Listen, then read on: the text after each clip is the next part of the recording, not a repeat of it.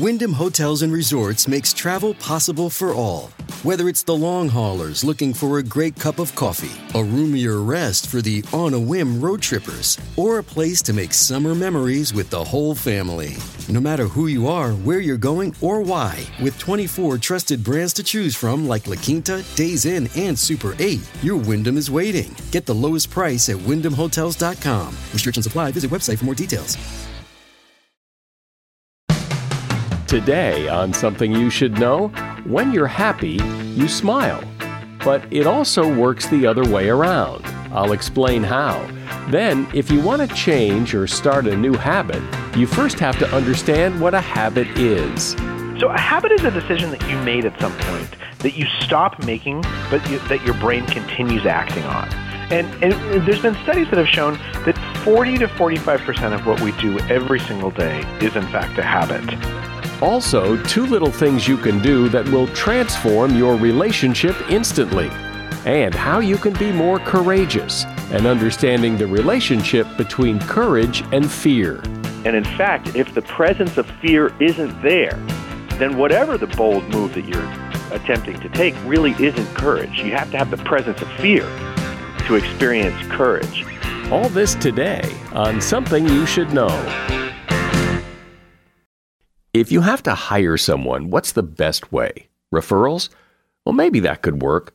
But just because somebody knows somebody who knows you doesn't necessarily mean they're qualified. Or you could pull out that file of random resumes that came in during the last six months. Maybe there's somebody in there. Maybe.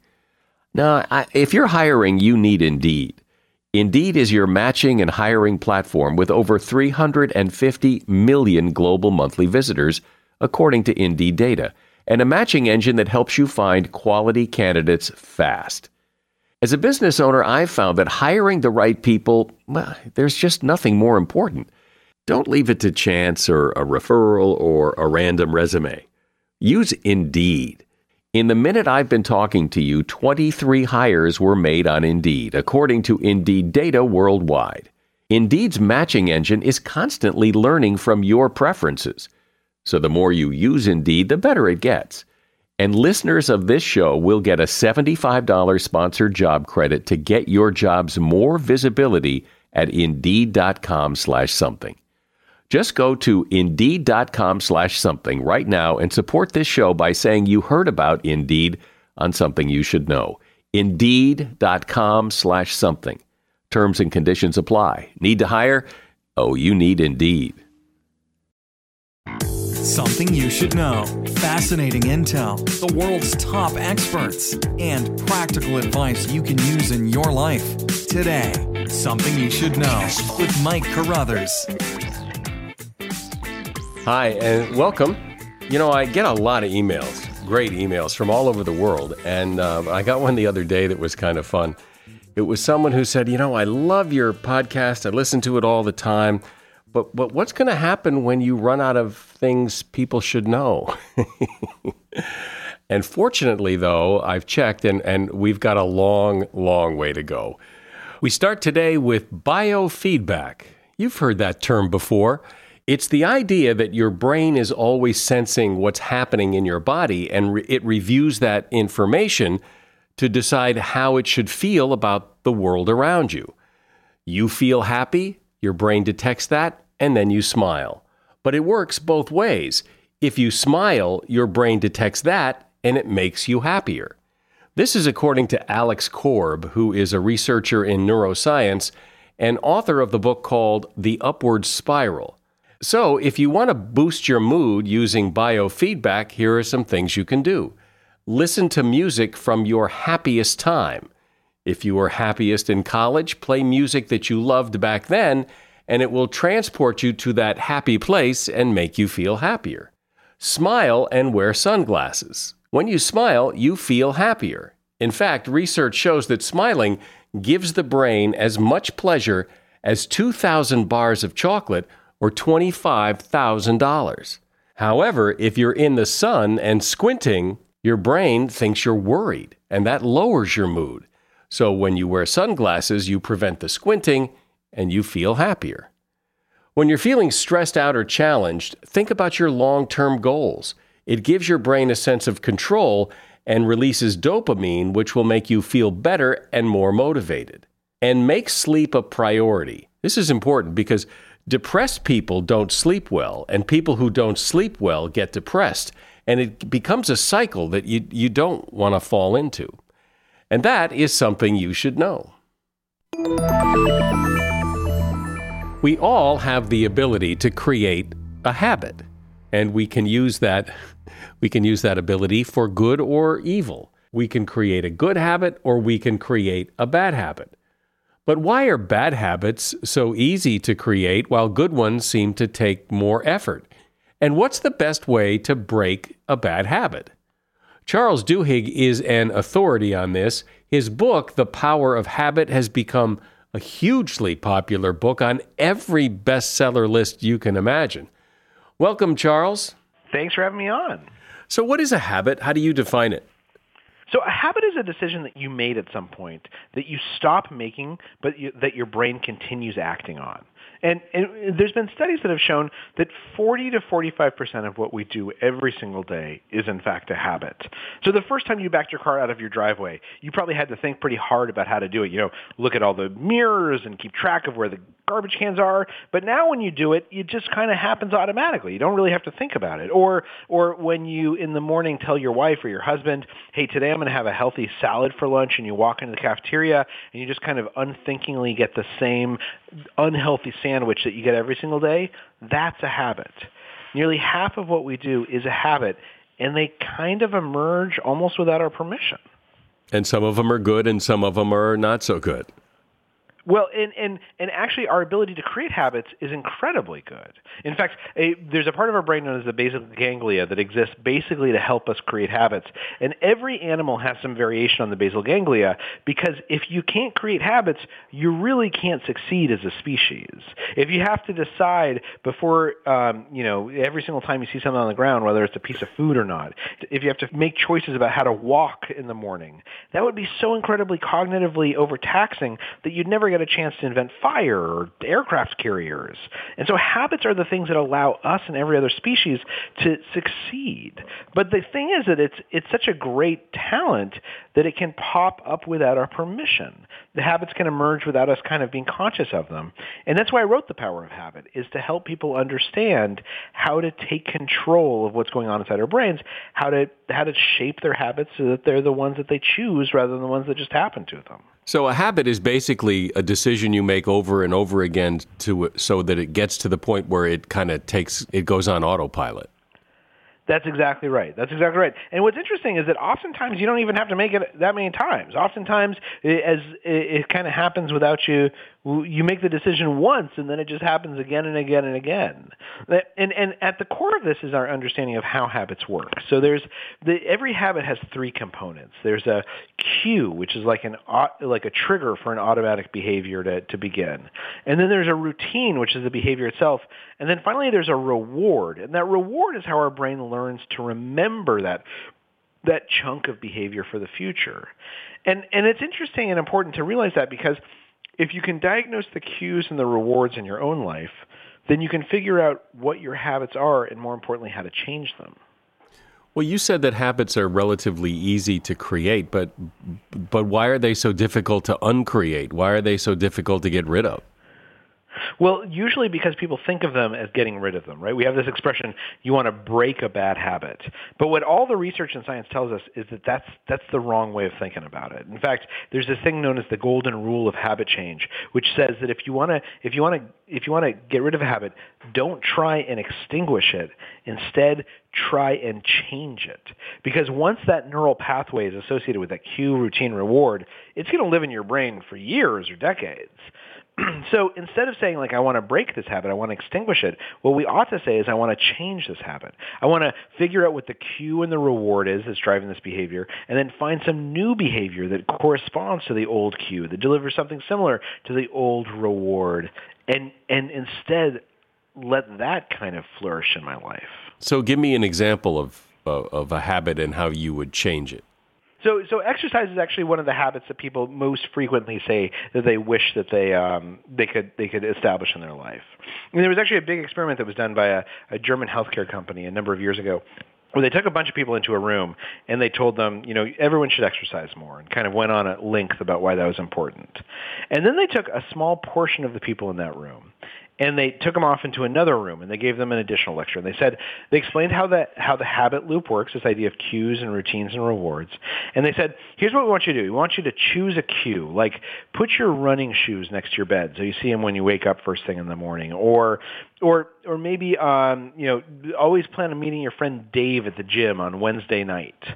And and when you're done exercising right away give yourself a small piece of chocolate now this is kind of counterintuitive because most of us we we you know we'll go and we'll exercise and we wait like 45 minutes before we eat chocolate because we like to pretend like they're not related to each other.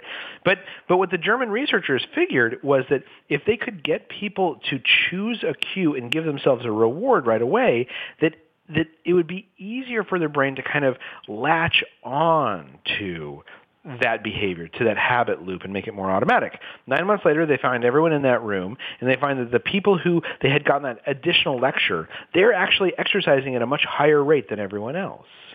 And the lesson there is that basically you can go ahead and figure out how to build habits. You could start an exercise habit by identifying these cues and rewards, by giving themselves, by giving those to yourself very, very explicitly.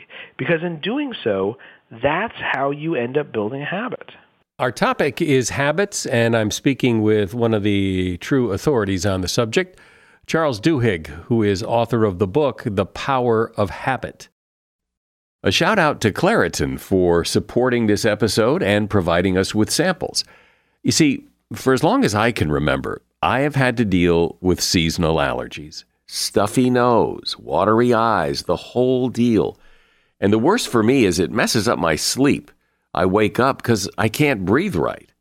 And during the day, well, you know, if I'm working and I'm all stuffed up, then my voice sounds weird, and this is how I make my living. Luckily, for those of us who live with the symptoms of allergies, we can live Claritin Clear with Claritin D. I use it, and if you struggle with allergies, you should too. Designed for serious allergy sufferers, Claritin D has two powerful ingredients in just one pill that relieve your allergy symptoms and decongest your nose so you can breathe better. I've been using Claritin D for years because, well, it just it takes care of the problem. Ready to live as if you don't have allergies? It's time to live Claritin Clear. Fast and powerful relief is just a quick trip away. Find Claritin D at the pharmacy counter. Ask for Claritin D at your local pharmacy counter. You don't even need a prescription. Go to Claritin.com right now for a discount so you can live Claritin Clear. Use as directed.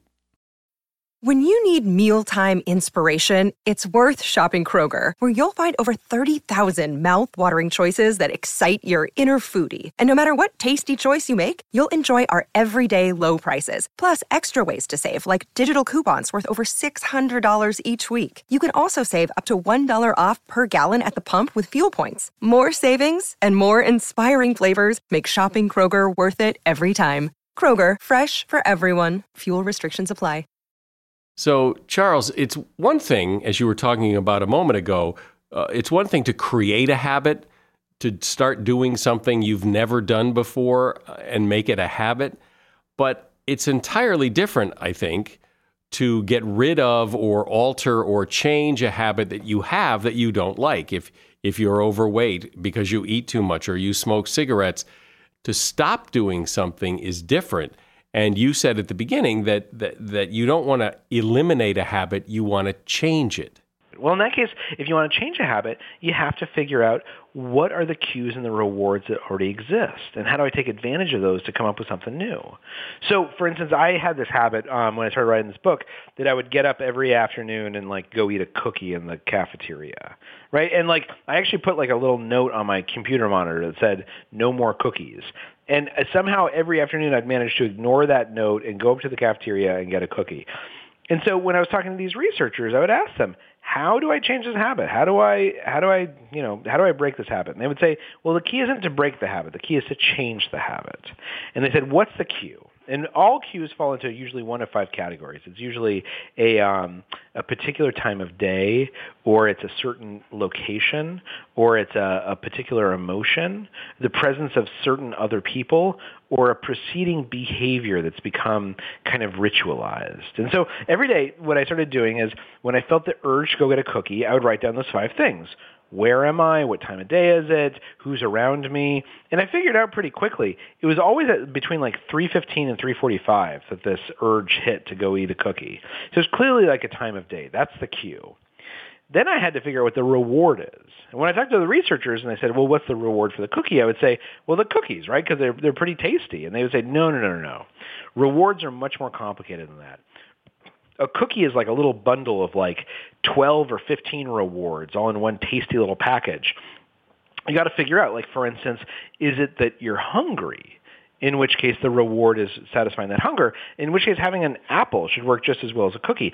Or is it that you um, you need something to the reward is relief from boredom, that you need something to kind of break up the day, in which case just getting up and taking like a walk around the block should do the trick. Or is it that the, the cookie, the sugar in the cookie is providing you with a burst of energy, in which case getting a coffee should be just as effective. And so for about a week, I pre- I experimented, right? Like one day I'd take a walk around the block, one day I'd go get a cu- uh, cup of coffee. And what I figured out pretty quickly was that the reason why I was getting that cookie is because whenever I went up to the cafeteria to get the cookie, I would see some friends, and I'd usually sit down and like chat with them for you know 15 or 20 minutes. And that's what was driving the habit. That's the reward, is that it was offering me a social reward. And so once I figured that out, once I knew what the cue was and I knew what the reward was, I could change the habit. So now every day at about 3.30, I stand up from my desk and I look around for someone to go gossip with and I walk over to their desk and we gossip for 15 or 20 minutes and then I go back to my desk and the cookie urge is totally gone. But the only reason I was able to do that was because I actually tried to figure out what was the cue and the reward that was driving this. Can I find a new behavior that corresponds to the old cue and the old reward? So, Charles, how long do you have to do the new behavior, the new thing? How many times do you have to do it before it becomes automatic and kind of takes over? Well, it differs from person to person and behavior to behavior. So, like, if you want to start an exercise habit, it might take a little little while. If you want to start a habit involving like eating chocolate ice cream, probably would happen pretty quickly. But but the point is it, that once you figure it out, it's going to get easier and easier each time, right? And you might not notice at first, like uh, that it's getting easier. It might sort of feel like you got to push yourself to get out in the morning and and put on those running shoes that are next to your bed and go for a run and give yourself a piece of chocolate. But at some point, your brain is going to kind of take over, and you're just going to be out running and think you realize, oh, that that wasn't hard at all. And that's kind of how habits work. They just kind of emerge on their own. Is getting up at the same time every morning a habit? And I don't mean uh, with an alarm clock. I mean I wake up every morning about six forty-five. Just I always do. I always do. And is is that a habit I've created, or is that something else? Uh, prob- I mean, probably it's a habit. We would have to figure out kind of what the reward is there and what the cue is. Um, you probably have like an internal clock that's relatively accurate. Um, there might also be, you know, certain things in your environment that consistently help trigger um, waking up. And and you know, the reward would be, well, do you feel like do you feel well rested? Do you feel like the, to be up early, does that give you a sense of kind of accomplishment later in the day? Those are all sort of important questions to ask to figure out what is the thing that's driving that, that behavior. Does deliberately creating good habits in your life make it easier to create other ones, or is each one its own individual task to accomplish? There's a thing known as keystone habits. So one of the things that we know is that if you that some habits seem to matter more than others. That some habits, when they start to change, they seem to set off this ch- chain reaction that makes it easier for other habits to change. So exercise is a good example. For for many people, when they start exercising um, habitually, it changes their their eating habits. Right? They, they on the day that they go for a run, it's easier for them to eat a salad in the cafeteria rather than a sandwich. But what's interesting is that these two researchers named Oaten and Chang in Australia who looked at other changes that happen when we start exercising habitually. And they found that people who start exercising habitually, they tend to procrastinate less at their job. They um, they do their dishes earlier in the day. They use their credit cards less frequently. And that's because for many people, exercise is this keystone habit that sets off this chain reaction that makes other habits more pliable or more flexible. And so, and so identifying and focusing on those, that sort of has these uh, outsized dividends. Yeah, I've heard things like when people like get rid of the junk in their house, they and, and shed all their junk, they also tend to lose weight. That is is that kind of what you're talking about? Yeah, I think that that could definitely be part of it. You know, it's it's that it's that once we start start this chain reaction going, that it tends to change our self perception somehow. We, we there's an interesting thing that um, known as revealed preferences that we we tend to, to figure out who we are and how we ought to behave by looking at what we've done in the past, right? Not only what we believe about ourselves, but actually looking for evidence. Like, you know, the, am I the type of person who goes for a run in the morning? And, and the more that we do something positive, the more it almost subconsciously convinces us that we're the kind of person to continue doing positive things. That's why once you get on like a, a, a healthy habit kick, it's so much easier to, to improve other parts of your life as well. But isn't it tougher if you decide, okay, I'm going to exercise more and I'm going to eat healthy and I'm going to quit smoking?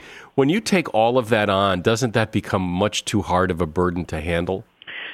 Well, yeah. So one of the things that all the research tells us is that you should focus on one thing at a time right that that what you what what the right thing to do is to say not i'm going to do all three of those but to choose one of them and to choose the one that you think is going to influence your self image to yourself so eh, of the things you just mentioned, if you say like, look, I'm going to start, I'm going to start exercising. Now, for people like me who, you know, there was a number of years I, I didn't play any sports in high school. So for people like me, if I say I'm going to start exercising, that actually like can have a huge impact on my self-image. Like, like it's kind of, eh, you know, it seems irrationally scary to start exercising at first. You don't know like like where to go jogging or what to wear or but once you decide okay i'm just going to go out and i'm going to go around the block once you know i'm going to just wear these these you know workout clothes i got. Once you start doing that you start thinking of yourself as the type of person who exercises and that actually makes it easier and easier and easier to continue doing so. Well i remember hearing something about you know it takes what 30 repetitions to create a habit or something like that. It, is, is, is that kind of a random uh, number that, that, it sounds like yeah, that, no, that... There's, yeah, there's no science behind it. It's usually 21 days or something like that. Unfortunately, if, if you want to create a habit that involves like um, eating chocolate ice cream, you can probably do that pretty quickly. If you want to create a habit that involves exercise, it might take a little bit longer. But, but as long as you have these very stable cues, routines, and rewards, the more and more you do something, the easier and easier it's going to get. So, what is the difference between a habit and an addiction? Are they are they basically two sides of the same coin?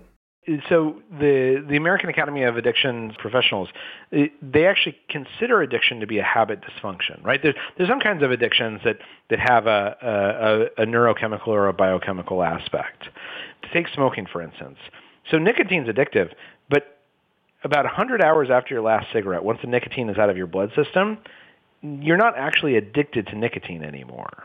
But we know people who, everyone knows someone who craves a cigarette a year or two years or a decade after they, they quit. If you crave a cigarette a decade after you give, give them up, that's not because it's a physical addiction. That's because it's a habit dysfunction, right? You still have that cigarette habit. But habits and, and addictions, they live in the same part of our brain. And so as a result, it can feel very, very similar. It does seem that in some ways our habits can control parts of our lives. So it's it's good to know that we, that we have some control over them and, and that in fact we can change them. Charles Duhigg has been my guest. He's the author of the book The Power of Habit, a big big bestseller, and there's a link to his book on Amazon in the show notes. Another day is here and you're ready for it. What to wear? Check. Breakfast, lunch and dinner? Check. Planning for what's next and how to save for it? That's where Bank of America can help. For your financial to-dos, Bank of America has experts ready to help get you closer to your goals. Get started at one of our local financial centers or 24-7 in our mobile banking app.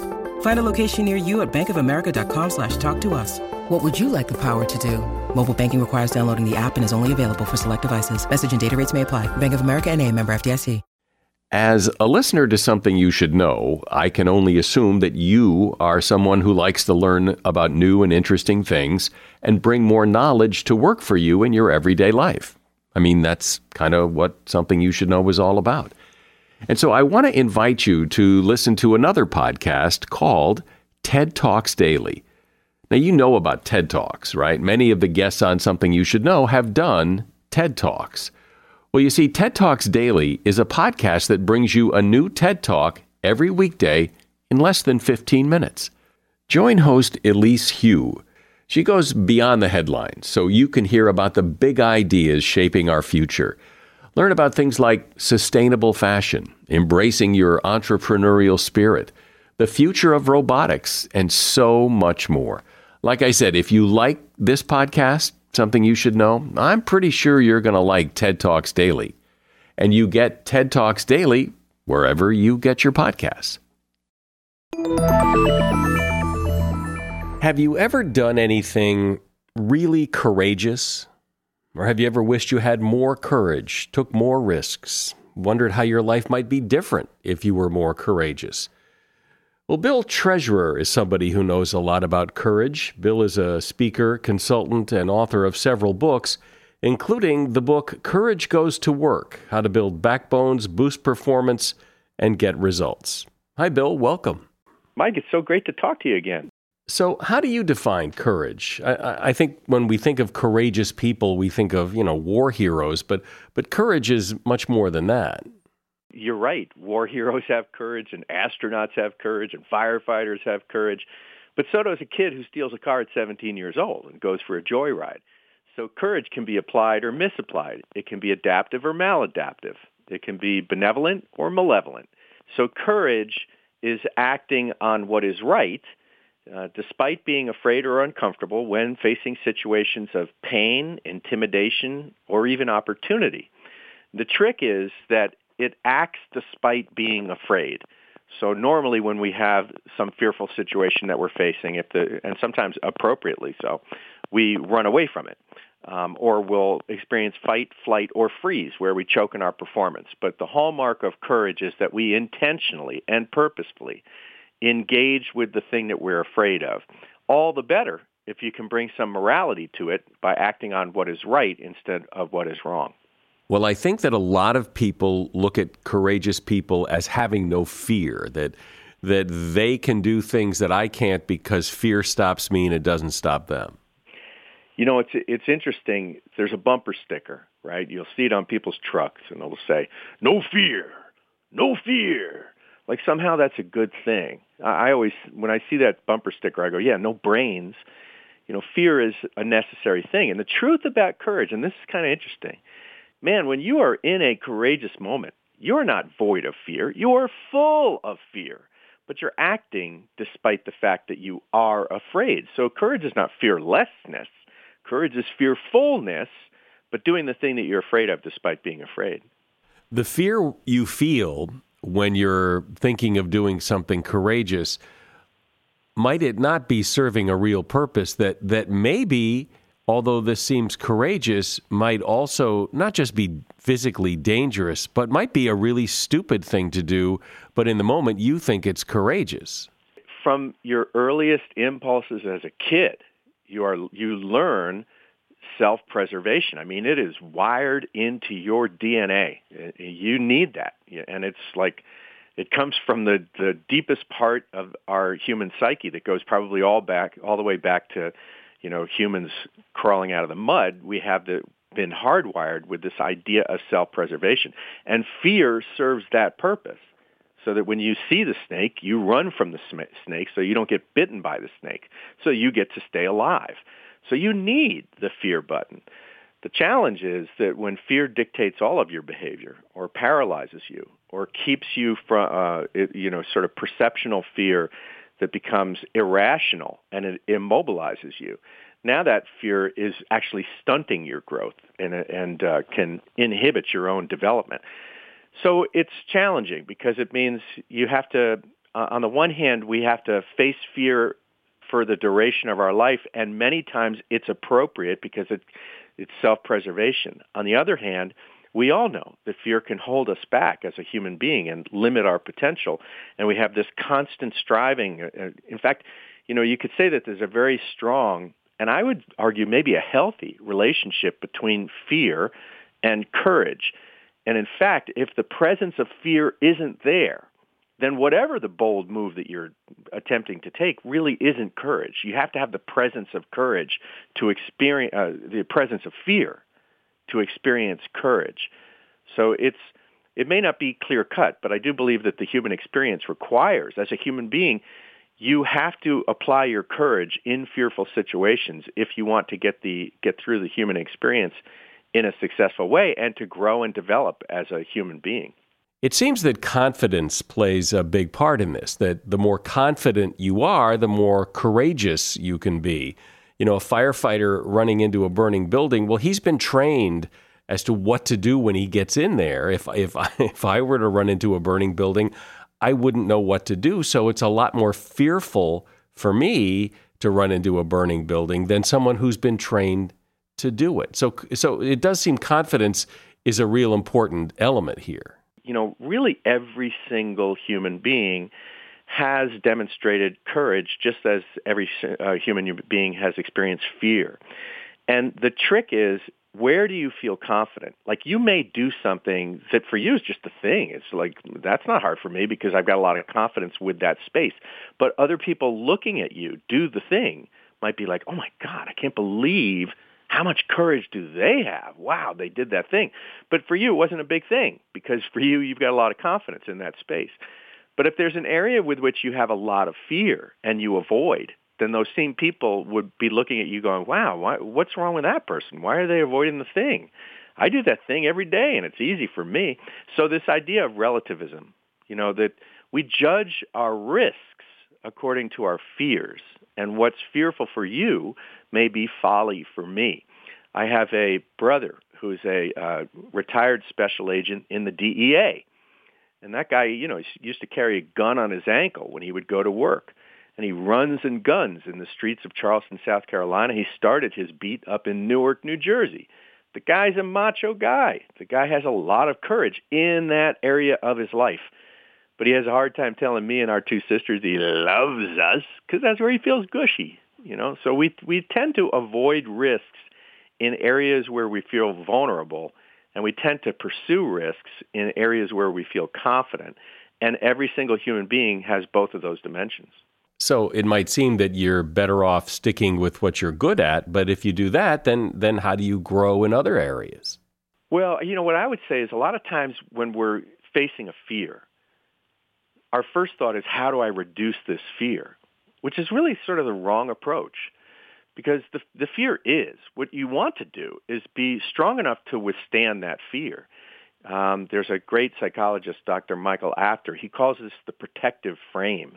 He says you can think of it like imagine that you were went to a zoo and you paid to see the great Siberian tiger, and you go there, and there's the tiger, but there's no cage. You'd run like hell, and you should. But what if you went to that same zoo and saw a cage and there was no tiger. You'd want your money back. So what Dr. Apter says is you need both. You need the tiger, which is the metaphor for your fear. And you want to make sure that it's a big tiger. You paid to see that tiger. But you need a strong cage, what he calls a protective frame, meaning a strong psychological constitution. And instead of trying to reduce the size of the tiger, what you should do when you are afraid is start doing the things that build your confidence in the face of the tiger.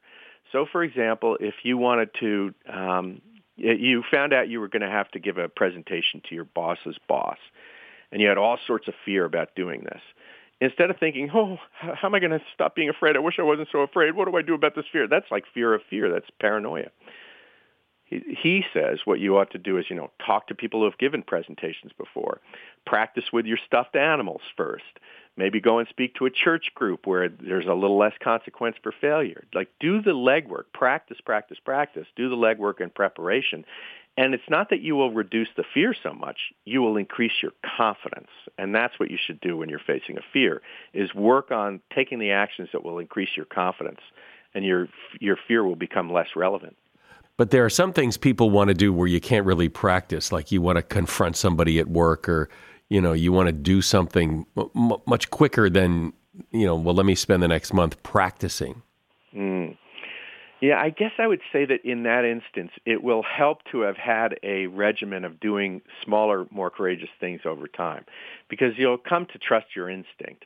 You'll come to know, you know, I've crossed these thresholds before in other ways and in other situations. And so now, yes, I've got this uh, schoolyard bully in front of me or I've got this work bully in front of me but I am I've confronted other bullying situations in the past or even if I haven't I've confronted fearful situations in the past and look I'm still alive so you have to start to rely on your accumulated history we all cross these small thresholds of fear literally thousands of times in our life and yet when we get to a new threshold it always feels so unique and new to us when in fact we have a lot of our own experience to draw on of the courageous things that we've done in encountering fear in the past. So at some point you've got to sort of like rely, rely and trust your instincts. When you say that people who are courageous have fear, do they have fear and, and then they do it anyway? And, and, but often when we're fearful, when we're acting out of fear, we get that kind of uh, I don't know what it is. It's that stress response where we get that tunnel vision. We we, we don't we're not operating on all cylinders. We're we're kind of in the fight or flight mode. Do people who are uh, courageous are they able to overcome that, or do they have to deal with the same limitations as the rest of us? I, you know, that's a good question, um, and I imagine that there are some people that um, are are better equipped somehow constitutionally um, when they move into a fearful situation. Um, even Nelson Mandela, though, talked about how afraid he was many times every day, you know, when he was locked up as a prisoner. Um, so, so even people we look to on the world stage that we think, wow, look at what a giant they are. You know, I, I, a good example of this actually is Martin Luther King. He he writes um, it's his last speech that he's giving. He didn't know it was his last speech. Just so happened the next day he would get assassinated. But that last night he was speaking, he said, Tonight I am fearing no man. He was talking about, I may not get to the mountaintop with you. I, I may not get there with you. Um, but tonight I'm fearing no man. It was interesting to me, the wording on that, tonight. It kind of suggests that there's plenty of times that he was fearing man. But you wouldn't have thought it when he was standing at the front lines of the civil rights movement. Of course he was afraid. But again, this idea of relativism, you can't see it. That's that's the other thing. It's you you know, it's not always transparent to others. You know, you not everybody gets blotchy skin when they're giving a presentation. They just might have rioting butterflies, which are invisible to other people. Um, so I, I'm not sure. Constitutionally, I imagine that, that people are different in how they experience it. Maybe there are some people that are braver than others, but even that person is going to have some vulnerable place in their life where they lack courage. Everyone has has taken a risk and been so glad they did because look at all the great things that happened. And I think everyone has taken a risk and then later thought, you know, what the hell was I thinking? Why did I do that? And I'm wondering, uh, is there any kind of test you can give for a potential risk for for deciding whether to be courageous or not that will help improve your odds? I think a lot of times what we do is we simply look at it the old-fashioned way and say, hey, you know, what am I going to gain if I do this thing, and what am I going to lose if I don't, you know, if I wipe out doing this thing? And so we we pro and con it. But I think it takes more dimension than that. So I suggest people work through five different criteria. And the first one is passion. Is this giving me, you know, does it give me energy to think about taking this risk or does it deplete my energy? The second one is purpose. Is it connected to some broader purpose? Or am I taking this because it actually can, you know, move me forward in some way towards my life goals and what I want? Uh, the third P is principles. Am I, am, by taking this risk, does it embody a set of values that I have at the core and deepest levels? Am I upholding a principle to take this risk? Um, the third, uh, the fourth one is prerogative. Is it my own prerogative to take this risk, or am I being forced to do it because other people are telling me I have to do it? And then finally, the fifth P is profit what will I stand to get? But it shouldn't be the first thing that you should ask. It shouldn't just be the spoils that you think you're going to get by taking this risk. I think that should be the last uh, the piece that you evaluate. You should do the others, the passion, purpose, principles, prerogative, before you get to profit. And then you will have dimensionalized your calculation and taken the risk in a much more thoughtful way. So I think it will increase your probability of the likelihood of a successful outcome, though it won't guarantee you'll be successful. I think deep down inside, most of us wish we could be more courageous, and, and well, now, and now we know how to do that. Bill Treasurer has been my guest. He is a speaker, consultant, and author of several books, including Courage Goes to Work. And there is a link to his book in the show notes for this episode. As I'm sure you're aware, you don't have to look very hard to find relationship advice. And we've had some of the best relationship experts in the world on this program.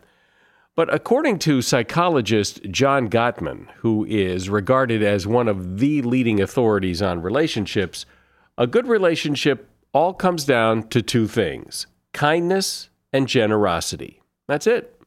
Those couples who express kindness and generosity to each other and do it often have better relationships. Those who don't, don't. Here's something else Gottman discovered.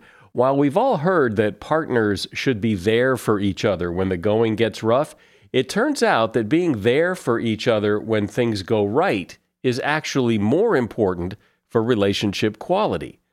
How someone responds to a partner's good news can have dramatic consequences for the relationship. On the other hand, contempt is the number one factor that tears couples apart.